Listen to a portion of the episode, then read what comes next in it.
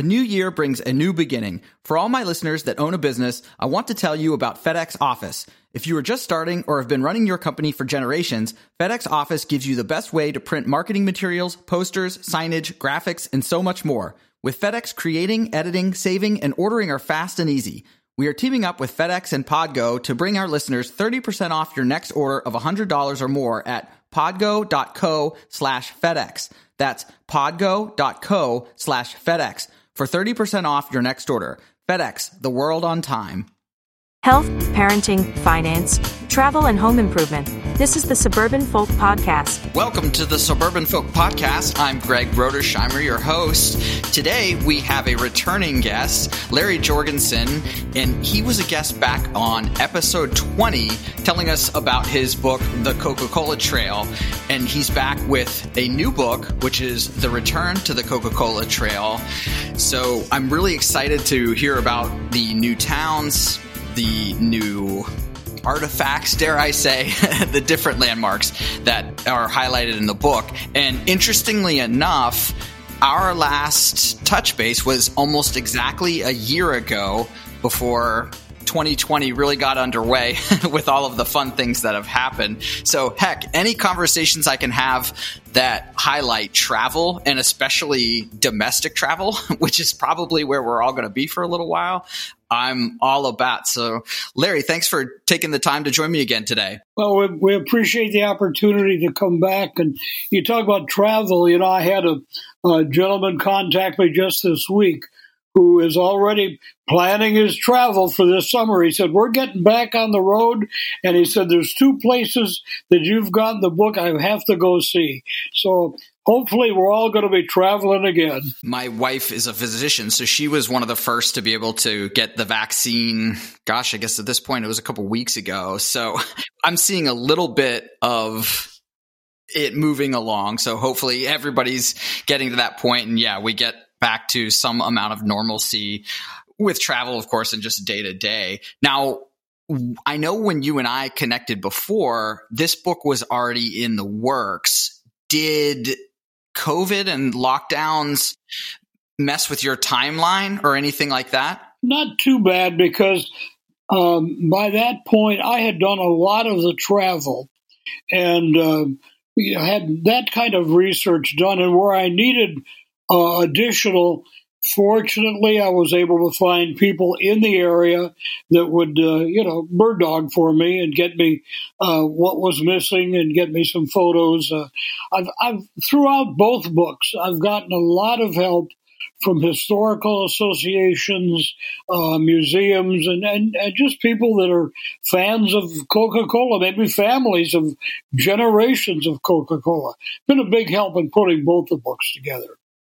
As far as all of the towns in general, I want to say you've made it to most, maybe not all of them. Was that similar this time around? I made it to the ones that I felt were um, important to the book, and I, they're all important, but a lot of them there's a lot more detail. And a good example is Dothan, Alabama, um, where not only did I spend several days there, but the daughters, uh, one who lives in Alabama and one who lives in Florida, who are the uh, granddaughters of the original uh, person who built and operated the plant, actually came to Dothan to meet with me and to share their family history. So that was a, a wonderful experience and we do talk about it in the book and have photos of them and and what's happened to that Coca-Cola plant. So it's uh, yeah, a lot of the a lot of the ones that I felt needed the attention, uh, we made every effort we could to get there and, and give them that attention.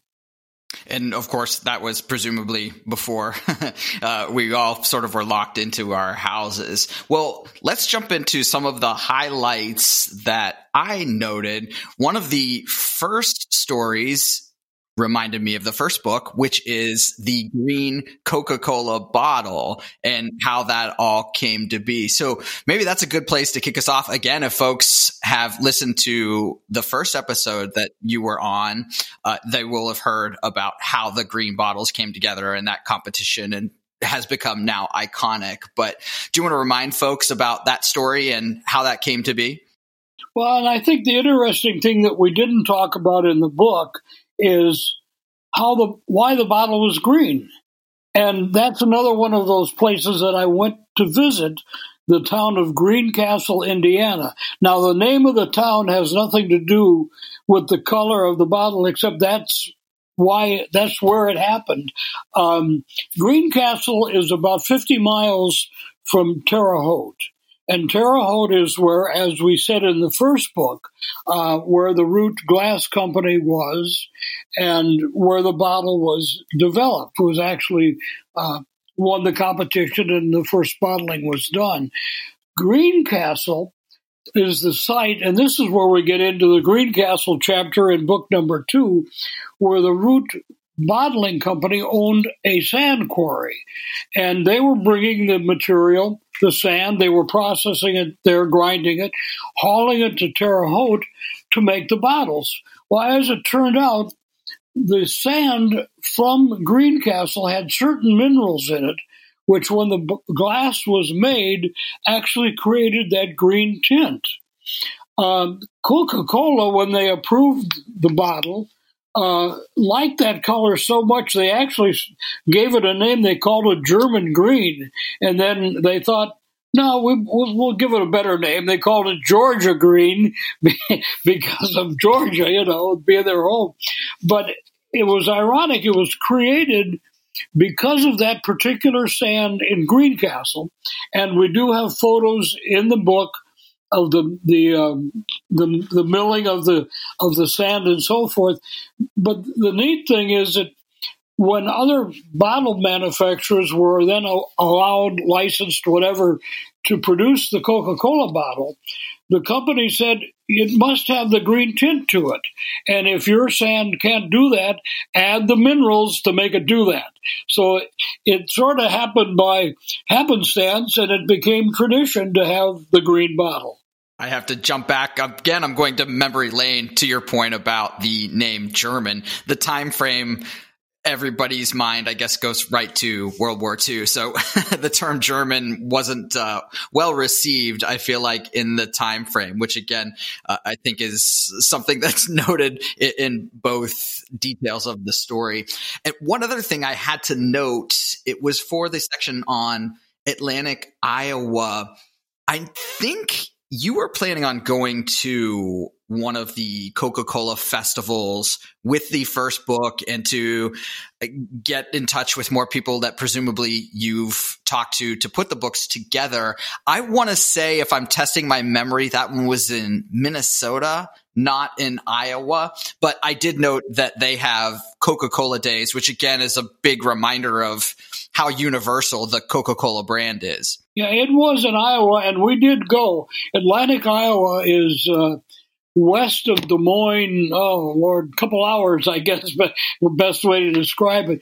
It's a neat little farming town, and it just you know they they sort of fell in love with their Coca Cola bottler, and it evolved.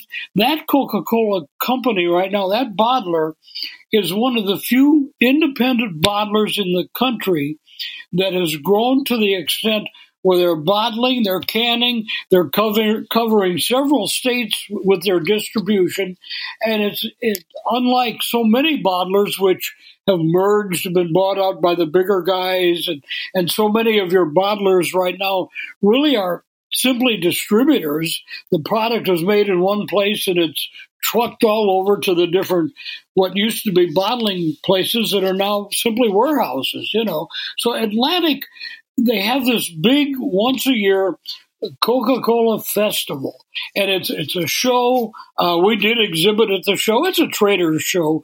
All the Coca-Cola collectors in the country, it seems like, go there, and so we exhibited in the show, sold a few books, but more importantly, had the opportunity to meet with and to tour the Coca-Cola plant there and to learn the history of that company. It's an amazing company.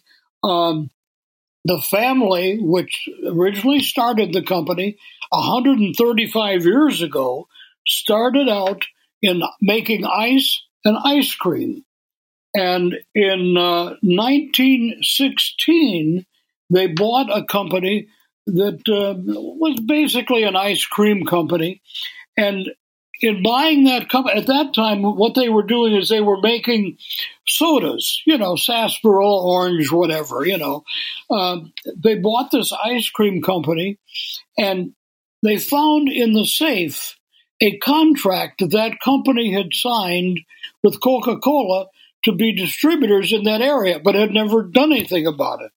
So they thought, well, let's try it. So they started, they bought some syrup and they started bottling Coca Cola. And in Iowa at that time, Coca Cola wasn't well known. You know, that was 1916. And Coca Cola was pretty much a Southern thing in the early 1900s. So they had to work to convince people to try it. You know, they, they'd send out a case of um, mixed sodas, you know, oranges and lemons and so forth, and they'd slip in a couple cokes in there, you know, to get people to try it. Um, in the wintertime, of course, it gets cold in Atlantic, Iowa. Um, they'd go to the grocery stores and they'd get the cheese boxes that the cheese came in, put them out on the windowsill, pack them full of snow, and put some Coca Cola bottles in there so that the Coke would be cold and people could buy cold Coca Cola. Eventually, it took off and the company grew. They acquired other territories, and they, they, are they're huge right now. And they're and they're one, and it's still the Tyler family. Jim Tyler, who is uh, was a little boy when it all started, uh, is still the man in charge there, and of course his son uh, is running it. But Jim's in his 90s now and gave me a tour of the plant and uh, just an amazing man. Um, he has, he said, You want to see my toy? And I said, Sure. And we go to this big garage within the plant, and there's a huge RV there, motorhome, you know. And he gets in it and drives to you know to Alabama football games and all kinds of things. He's just an amazing person. I had a chance to um, speak at the Coca Cola Collectors Convention, and, and the whole thing was just a wonderful experience. They they normally hold it in the fall. Last year, 2020, because of you know what, they had to cancel it. But look for it next year. I'm sure next fall, uh, Atlantic, and it's not Atlanta, it's Atlantic, Iowa. Um, will have their event. And if you're all interested in Coca Cola, by all means, that's one to make. Is it in September? I think is what I read. Yeah, I believe it was September. I I would need to look back at my notes, but I think it was September. It was early fall, and uh, it was just a great time to be in Atlantic. You know, it wasn't snowing yet, and uh, Atlantic is uh, it's out. It's on the interstate highway. What is that? Eighty, I guess. Um, and uh, it's not too far from Nebraska. You know, so you're a poke out there into the into the hinterlands. You know, um, one of the things we saw in Atlantic is, well, besides Coca Cola, it's a big producer of ethanol, and uh, of course they, they, they have a lot of a lot of corn out there, so you got to do something with. It. yeah, exactly. uh, and also of note, the book maybe I'm stating the obvious, but it's very familiar to the first where you've got the certain towns or a specific theme. For example, we'll talk about the signs together. And within each of these stories, especially the fact that these are independent bottlers in most cases, you get to hear, just like you mentioned with Atlantic, the families that it, again, it's hard to imagine took a chance on Coca Cola, but hey, there was a period where people didn't actually know exactly what it was. And then you can see the small business story for each one of these families in the different towns that you have going on. Dare I say a connection again to lockdowns as it sounds like more and more people are ready to take a chance and do their own small business thing. I know I've had a lot of different folks on that have talked about being entrepreneurs and things like that. So these are some stories that you can latch on to if that's a world that you're heading into or just are very interested again in the history, obviously, that it will be the specific families that took a chance and made some part of what Coca Cola now is. So I just mentioned the signs. And again, I know that's a section highlighted in the first book as well. All of the memorabilia and basically what is Americana, it seems like, with the various Coca Cola signage, other types of memorabilia. So specifically, you have a section about Georgia and what all they have done and some of the programs there. And then in the back of the book, there is the SOS or Save Our Signs section. So tell me a little bit about those and what do you think has spawned the interest in those restorations? Well, I think the, the Coca Cola sign restoration, the signs were so unique and and they were ori- actually original works of art. They're just outside art, you know. And communities, you know, you have a, a, a warm, fuzzy feeling about something you've enjoyed. And Coca Cola people enjoyed, and the signs on the wall, and every time you'd go by it, you know, it was like, boy, I enjoyed that. So eh, it, was a combination of wonderful pieces of art, outdoor art, and warm feelings, memories that they brought back, that communities said, wait a minute, we got to preserve these. We, this is part of our history. It's part of our people. And because of that connection, they, have had fundraisers. Uh, there's a, uh, numerous communities that have really spent a lot of time raising the money to restore the signs. I think one of the neat ones in the back of the book, we talk about uh, Albion um, Michigan, where the sign, in fact, is on a, a huge sign. It's on a building that is over that overhangs the Kalamazoo River, and the effort they had to go to to restore that. But I, one of the cute sayings that, that I enjoyed that came out of that, when the sign was painted on the building, the building had previously been uh, the home of a a piano store. Guy sold pianos, and uh, flood came along and flooded out the bottom part of the store, and there were actually pianos floating. We've been told anyhow, floating down the Kalamazoo River. And the quote that I thought was classic is one of the fishermen who saw a piano float by said, "Well."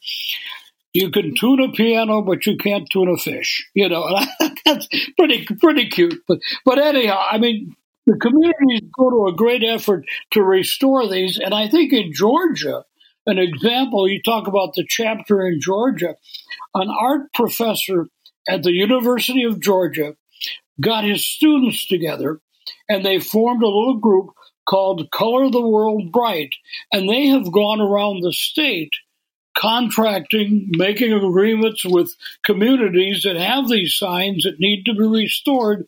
And the, the that chapter tells about the different communities, where they've gone, what the sign looked like before it was restored, what it looks like now, and, and why it was restored. And, the, and it's amazing the effort these communities have gone to save our signs. You know, it's a, and and here's a, a university professor that's got his students involved as a learning process, and they pick up a few bucks in the process. You know, it's a great, it's a it's a a wonderful thing to, to have the Coca Cola murals out there. I also picked out the very end of the section of with Georgia and specifically for Columbus, Georgia, there's the picture of birthplace of Coca-Cola. So it sounds like there's, well, let's hope a friendly competition between Columbus and Atlanta claiming the birthplace of Coca-Cola. Can you tell me a little bit about that and who wins? Uh, uh FYI, I'm a underdog guy, so I'm pulling for uh, Columbus. Well, actually, I guess it depends who you who you listen to. But the, the supposedly the truth of the matter is that Pemberton uh, invented the syrup, created the syrup, uh, when he was in fact a druggist in Columbia. Okay, and he went. Uh, he moved to Atlanta, took the formula with him, and um, that's where it was actually produced. I think to back up the underdog story here, um, one of the ex archivists from Coca Cola, um, Mr. Mooney, goes with the theory that yes, it was not uh, developed in Atlanta, it was invented in Columbia and um, Columbus, and um, he's that that he says that's my story and I'm sticking to it. So I guess it, it was first probably put on sale in Atlanta at that little drugstore where it was sold for medicinal purposes, supposedly, and uh, it went from there. So let them both fight over it. They both have monuments and statues to the to the birth of Coca Cola. As long as we've got it in the right state, I guess that's what's important. that's well, it gives another task for people that are following your book and trying to go on the Coca-Cola trail. Maybe they can go to Atlanta, they can go to Columbus and decide for themselves who gets which piece of the pie. And in turn, they'll get to see a good amount of the state of Georgia. So that, that's a good point. At least they're not too far from each other that you could do that comparison. In Columbus too, while they're there, um, there's a lot of, uh, Pemberton memorabilia there. The you know the place where supposedly he worked and his home, and there's a lot of Coca Cola history in Columbus, so uh, it's worth the trip. And I again, I know I keep referencing it's a theme that we talked about before. That's another one of the things I like about the book is these are towns that people might not have on their bucket list otherwise, but there are a lot of historical items to appreciate. And again, especially with what we faced this last year, it's a better time than any other time to realize there's a lot of cool stuff in your backyard. Again, I'm in Virginia, so there are certainly towns that get into the western side of the state that I need to put on my list. And we were just in the Smoky Mountains for me the first time actually this past year as kind of a staycation. And clearly there are some Tennessee towns that are highlighted, plenty of Tennessee towns uh, that you can find out a lot more and what their history is. One piece I have to ask you about because I am a Star Wars fan and it's around the Coca Cola museums and the Cobot. So uh, tell me what that is and what exactly occurred that they had to abandon it. I'm imagining some kind of cease and desist. Yeah, I, the Cobot, uh, and you can see three of them at a um, museum in Decatur, Illinois. And again, uh, that museum is a case of a Coca Cola collector who let his uh, hobby get out of control, and he actually bought an antique store and a railroad depot to, to to establish his museum. But getting back to the story of the Cobot, if you remember from Star Wars, there was R2D2, this neat little guy, you know, and Coca Cola took advantage of that popularity and they created the Cobot, the Coca Cola robot. And he was, in fact, a little, it was a Coca Cola uh, can with Coca-Cola bottles for feet and so forth. And it was it was a robot. It could be you could move it around, you know, control it, and uh, the um, it it looked it really did look a lot like an R two D two, and they got all kinds of mileage with it, and the the um, the surface of the Coca-Cola can actually had a changeable. Uh, you could order a different package and you could make it a Coca-Cola Cobot or you could make it a Sprite Cobot or a Mellow Yellow or whatever. And there are three of them in this museum in Decatur, Illinois.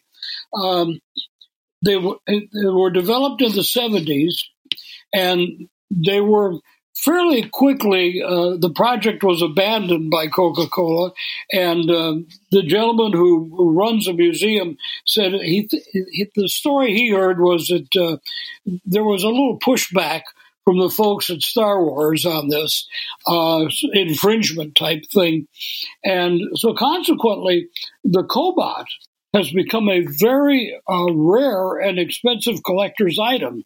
And here's this museum in Illinois, he's got three of them. You know, so it's a it's a pretty neat thing to see. To see, and, and again, it's Coca Cola taking advantage of a a, a, popular situation and marketing with it. They did the same thing, and it's again, it's in that museum with Levi's.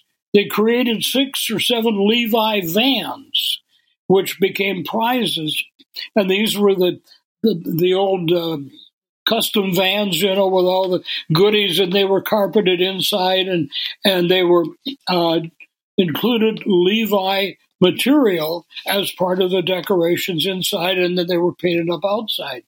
Um, I think there were six of those made, and the gentleman at, has the museum ultimately found three of them and has kept one and resold the other two, and it's on display at the museum. So Coca Cola has always been known, you know, to to capitalize. I mean, look at Christmas. If there's anybody that has kidnapped Santa Claus, it's Coca Cola. You know, they created the Santa Claus that everybody is familiar with. The image was created in 1931 by a Coca Cola artist.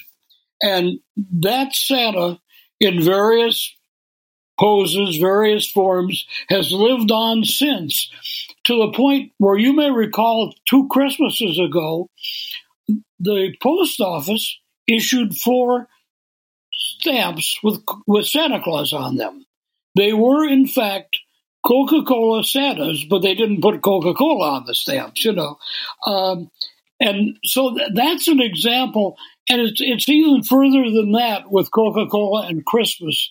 You have the uh, the the Coca Cola uh, the, the uh, trucks, the big truck. Christmas time, these huge semis roll into town. Right, they're all decorated, and, and I mean, and that's worldwide. I saw a message from uh, a Coca Cola collector in England, and he was anxious to find out what the routes was going to be for the, the trucks at Christmas. So it's a big deal. And how about Charlie Brown? The Charlie Brown Christmas, the original one wouldn't have happened if Coca Cola wouldn't stepped up and said, We think that's a great idea, and came up with the money to make it happen, and Charlie Brown's Christmas lives on because of Coca Cola. They, again, what's a, what's a softer spot in your heart than Christmas?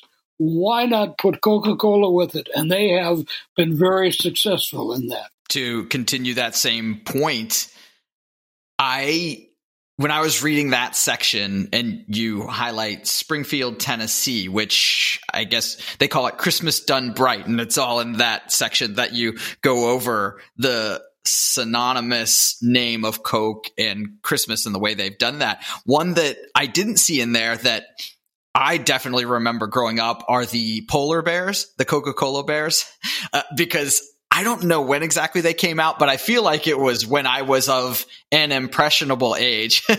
so that was the one I was thinking of. And I'm like, oh, that's actually one I don't think I saw. You know, uh, that's a good point. Maybe book number three. We didn't spend a lot of time on the bearers, but the fact is they're almost as famous as, as Santa Claus. And they're back every year and they're lovable. And, you know, did you, I don't know if you saw the commercial this year where Santa Claus rescued dad and drove the big semi truck and brought dad back home to the little girl. I mean, that that's classic. And here's Santa driving one of those big Coca Cola semis, you know. So, so, they, they touched all bases. They got Santa, they got the big semi, and the, and the little girl's wish was to bring dad home for Christmas, and Santa in the truck brought him home. well, we cover all the heartstrings there. Yeah, I don't know why, but I'm thinking of all the bad press McDonald's used to get about appealing too much to kids, but a little, little bit of that same vein. And again, yeah, reading that section, even just thinking of my own experience, yes, definitely it is some it's synonymous with Christmas and the holiday that uh, is part of it seems like most Americans at least experience. And going back to the Christmas done bright, can you talk a little bit about Springfield, Tennessee? Yeah, that's where I was going to jump off on there. Uh, the Christmas done bright. It's a very unique company. It was a, a mom and dad. They started this basically in their basement, and they started building LED Christmas lights.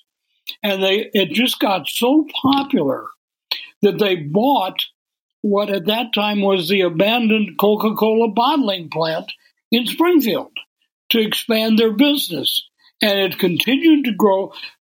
Last year, not not this past Christmas, but the Christmas before, when we were all able to move around, that Coca-Cola plant, X plant, now the home of Christmas Done Bright, that's where the, the name comes from.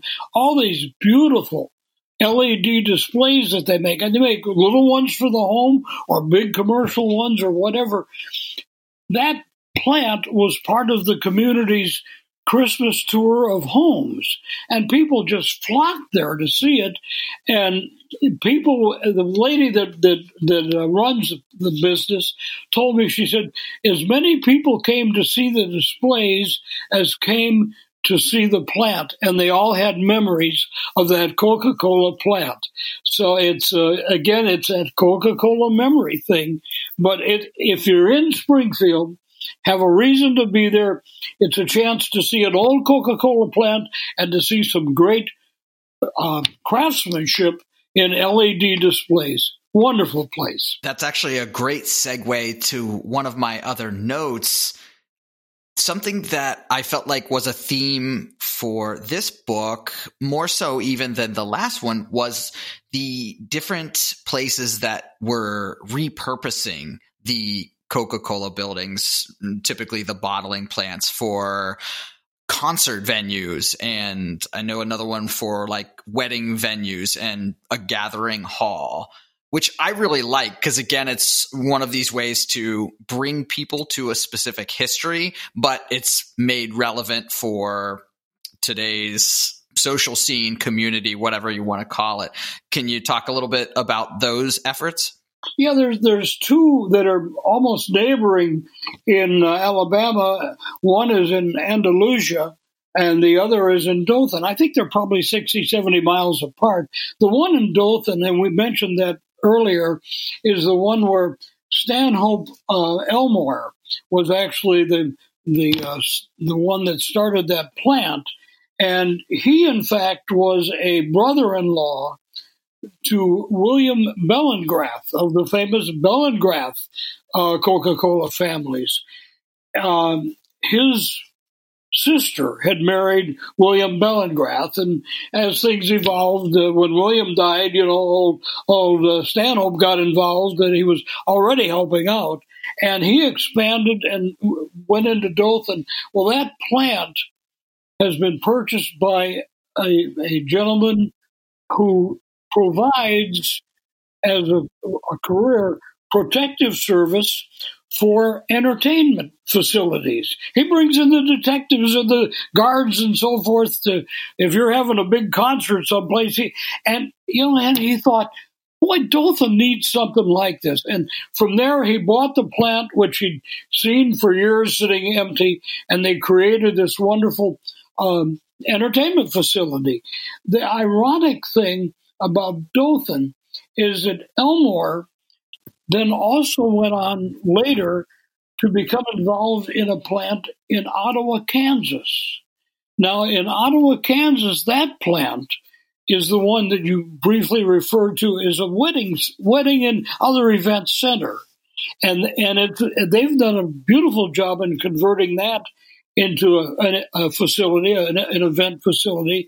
And the ironic thing about all of that, which we mentioned in the in that chapter, a man who was going to have his class reunion, I think maybe 40th, 50th, I don't recall the number, at that facility had been a youngster when his granddad ran the plant. And I actually have a picture of him as probably four or five years old, dressed in a little Coca Cola suit.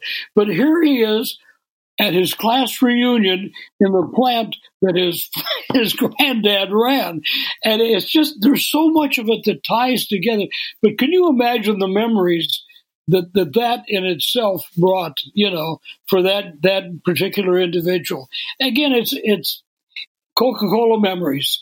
Um, we talk about the signs and the places in. Um, we'll, we'll, go north on you with Hutchinson, Kansas there's a, a big sign, a big mural that's been painted on the wall of a hardware store. That mural represents artwork that was done by a Coca Cola artist who started out painting signs for Coca Cola on the sides of buildings and trucks and so forth, later became an internationally famous wildlife artist. Les Koba is his name. Kouba, I may be pronouncing it wrong. And the sign, this huge sign on this hardware store in Hutchinson, is one that Les did that showed the stages when he did the original artwork, the stages of his life. And it shows him painting a sign on the side of an old store, which he actually, it's one that he did. Then it, it shows him um, going on in life, uh, you know, doing more paintings, and ultimately it shows him sitting on the porch of that store carving a duck, a duck decoy.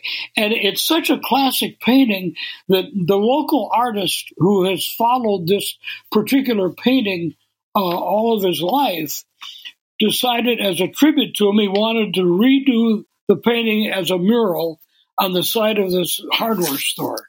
It, it's a fantastic thing, but there's a secret Coca-Cola story in there that when when the artist when Les was very young and painting signs for a living, he was called to Georgia, to Tifton, Georgia, to paint a sign, a Coca-Cola mural on a ballpark, on the wall of you know, the, the, the wall of the ballpark.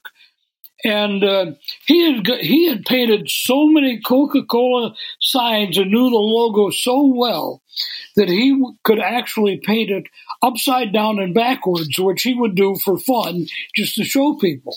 Well, when he got to Tifton, Georgia, he told the Coca-Cola distributor there, he said, "You know, I'll paint this for you, but that that logo needs a little help." And the and the distributor said, "Well, go ahead, do what you want to do." So he added a little depth to the, that famous Coca Cola script logo that we all know, added a little depth to it. And the distributor who had hired him liked it. And he wasn't that far from Atlanta, so he called the people at Coca Cola corporate in Atlanta, said, Come look at this. And they came up and looked at it, went back to Atlanta, and a, and a couple days later they showed up again in Tifton check in hand and bought the rights to reproduce that logo as we know it now from that artist from from Minnesota. Because he had added just the right just the thing you know as they say to the Coca-Cola logo. So there's little pieces of history that come out when you, you start doing this and you find out that Coca-Cola is everywhere. Yeah, and I think I'm more aware of it now by virtue of you and I having conversations, but it is absolutely true that you can find it everywhere. And again, it feels uniquely American, even though it is, of course, an international, worldwide brand. The end of the book, or towards the end, you talk about the last bottle and hopefully I'm saying this right. You can correct me. It's basically the last time that it was six ounces and change, I want to say is the bottle size, but was created and sounds like all of it was spoken for as memorabilia collectibles that eventually got distributed. I thought that was really interesting story. And again, I think harkens to the history and people's attachment to the brand. Well, yeah, that was up in Winona, Minnesota. And another, see, another northern story we got, got here. But the little Coca Cola bottler in Winona had been actually bottling the six and a half ounce bottle forever, you know, and it, it had gotten to the point nobody was bottling them anymore. And there was so much consolidation of bottling when it consolidated, they just nobody did the six and a half ouncer. He continued to do them, and there is to this day a demand for that little bottle, and you will find it in the stores. But it's now the bottle's probably made in I don't know, Mexico or someplace, who knows. He decided to make the last run of the six and a half ounce. He actually had to go out and seek the, the, that bottle because nobody was making it. He would get it from collectors and people that had the bottles and so forth to get enough to make that final run of a couple thousand. And he invited people to come, you know, to, to purchase that last bottle, the last run. One of the people that purchased it purchased the very last one, and he was a Coca Cola bottler in St. Cloud, Minnesota. Paid a thousand dollars for that bottle of Coca Cola. Uh, that was a couple of years ago. I talked to him, and he said, "I've got it locked away, and it's not for sale." Um, the other bottles in that run were each sold, I think, for either ten or fifteen dollars each, and the money went to help a, a trail that was being developed along the Mississippi River, a hiking trail, and it was totally a, a you know a a nonprofit uh, situation when he made the bottles, and uh, again it was it was kind of ironic because one of the people who attended it was Randy Mayo, who we talk about Randy in the first book. He's a he's a, a what third or fourth generation Biedenharn, uh, the, the Biedenharns, of course, were the first to ever bottle Coca Cola in Vicksburg on the north part, I mean, on the south part of the Mississippi River, right? So here's Randy goes to the northern part, as far north as you can go on the Mississippi, for the last bottling of the Coca Cola bottle.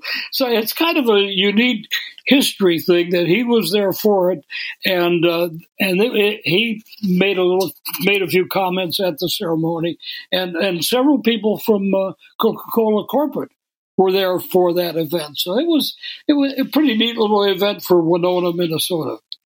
Yeah, and it fits all of the themes that we're talking about for maybe an area that doesn't get a huge amount of tourists or other focus. That's a cool event. And again, brings all the history together also from the independent bottlers, like you mentioned. And again, if people want to hear more information about the Biedenharns, we talk about it in our last episode. And of course, that's very well documented in the first book. So I recommend people go read that and also listen to our last uh, chat together I was just going to mention we were talking about traveling. In one of these days, you know, we're all going to be traveling again. And of course, one of the the best migrations is the snowbird migration that goes from the north to Florida every early winter and stays until spring. You know, well, if you're in the snowbird migration, um, there's a place, and it's in my book, and it, it's special to me because th- they were just wonderful people uh, in Fort Walton Beach Florida, there's a place called the Buccaneer Shop, Buccaneer Gift Shop. It is without a doubt the largest place I've ever seen for Coca Cola collectors and memorabilia. And they have there, besides anything you could think of that's mem- not, not the new stuff, it's memorabilia stuff. In back of that store, there is a huge, it must be 12 feet tall Coca Cola bottle then you can get your picture taken standing next to this giant Coca Cola bottle. They actually, when the store, I think, was celebrating its 30th anniversary, he actually went to Coca Cola corporate and had a bottle produced with the store logo on it, which he said it took forever to convince Coca Cola to do that because they don't normally do bottles in towns where there hasn't been a plant, you know, and uh, so he's got some of those still there. But it's it's the Buccaneer. It's in Fort Walton Beach. No, I'm not being paid for this commercial, but they're wonderful people. And if you're ever down that way, need to stop and see Jeff Ring and the Ring family at the Buccaneer gift shop.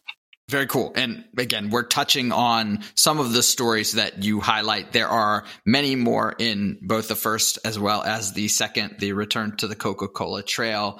I think, Larry, that's all I have for you today. Again, it was such a pleasure to get to talk to you again. Before I let you go, do you want to go ahead and let folks know where they can get the book, if they want to contact you or any other events, promotions you maybe have going on? Right. The um, the best way to get it is through the website. Uh, that way we, we know who you are, we'll autograph it and so forth, you know. So it's just the Coca-Cola Trail.com. And uh, you can buy both of them. In fact, a little plug here, uh, shameless commercial. Uh, if you buy both of them, we have a special price. The, normally the books are 22 each. Buy them both at the same time. You get both of them for 35 and we don't charge shipping. Coca-Cola-Trail.com. It is available. Uh, there's other places on the internet that sell it. And chances are, if you walk into a, an old country store, you're just liable to see it sitting on the counter for sale. Cool. And we will definitely put a link to your website on the show notes so it's easy for folks to get to the site and grab themselves a copy. Again, Larry, I appreciate you taking the time to join me today, and we'll be in touch. Well, Greg, we appreciate it again, the return visit. Uh, it's nice to get called back, you know, seconds. Uh, you have a have a good, safe uh, rest start of the year, and uh, we'll see what happens in 2021. Maybe we'll get together. We've all got our fingers crossed. if you enjoyed this episode, please consider giving us a five star review on Apple Podcasts. You can also subscribe on Apple, Spotify, or all other major podcasting applications to be notified of our latest episode. You can also join our conversation at suburbanfolk.com or any social media site, including Facebook, Twitter, and Instagram at the handle Suburban Folk. Thanks for listening.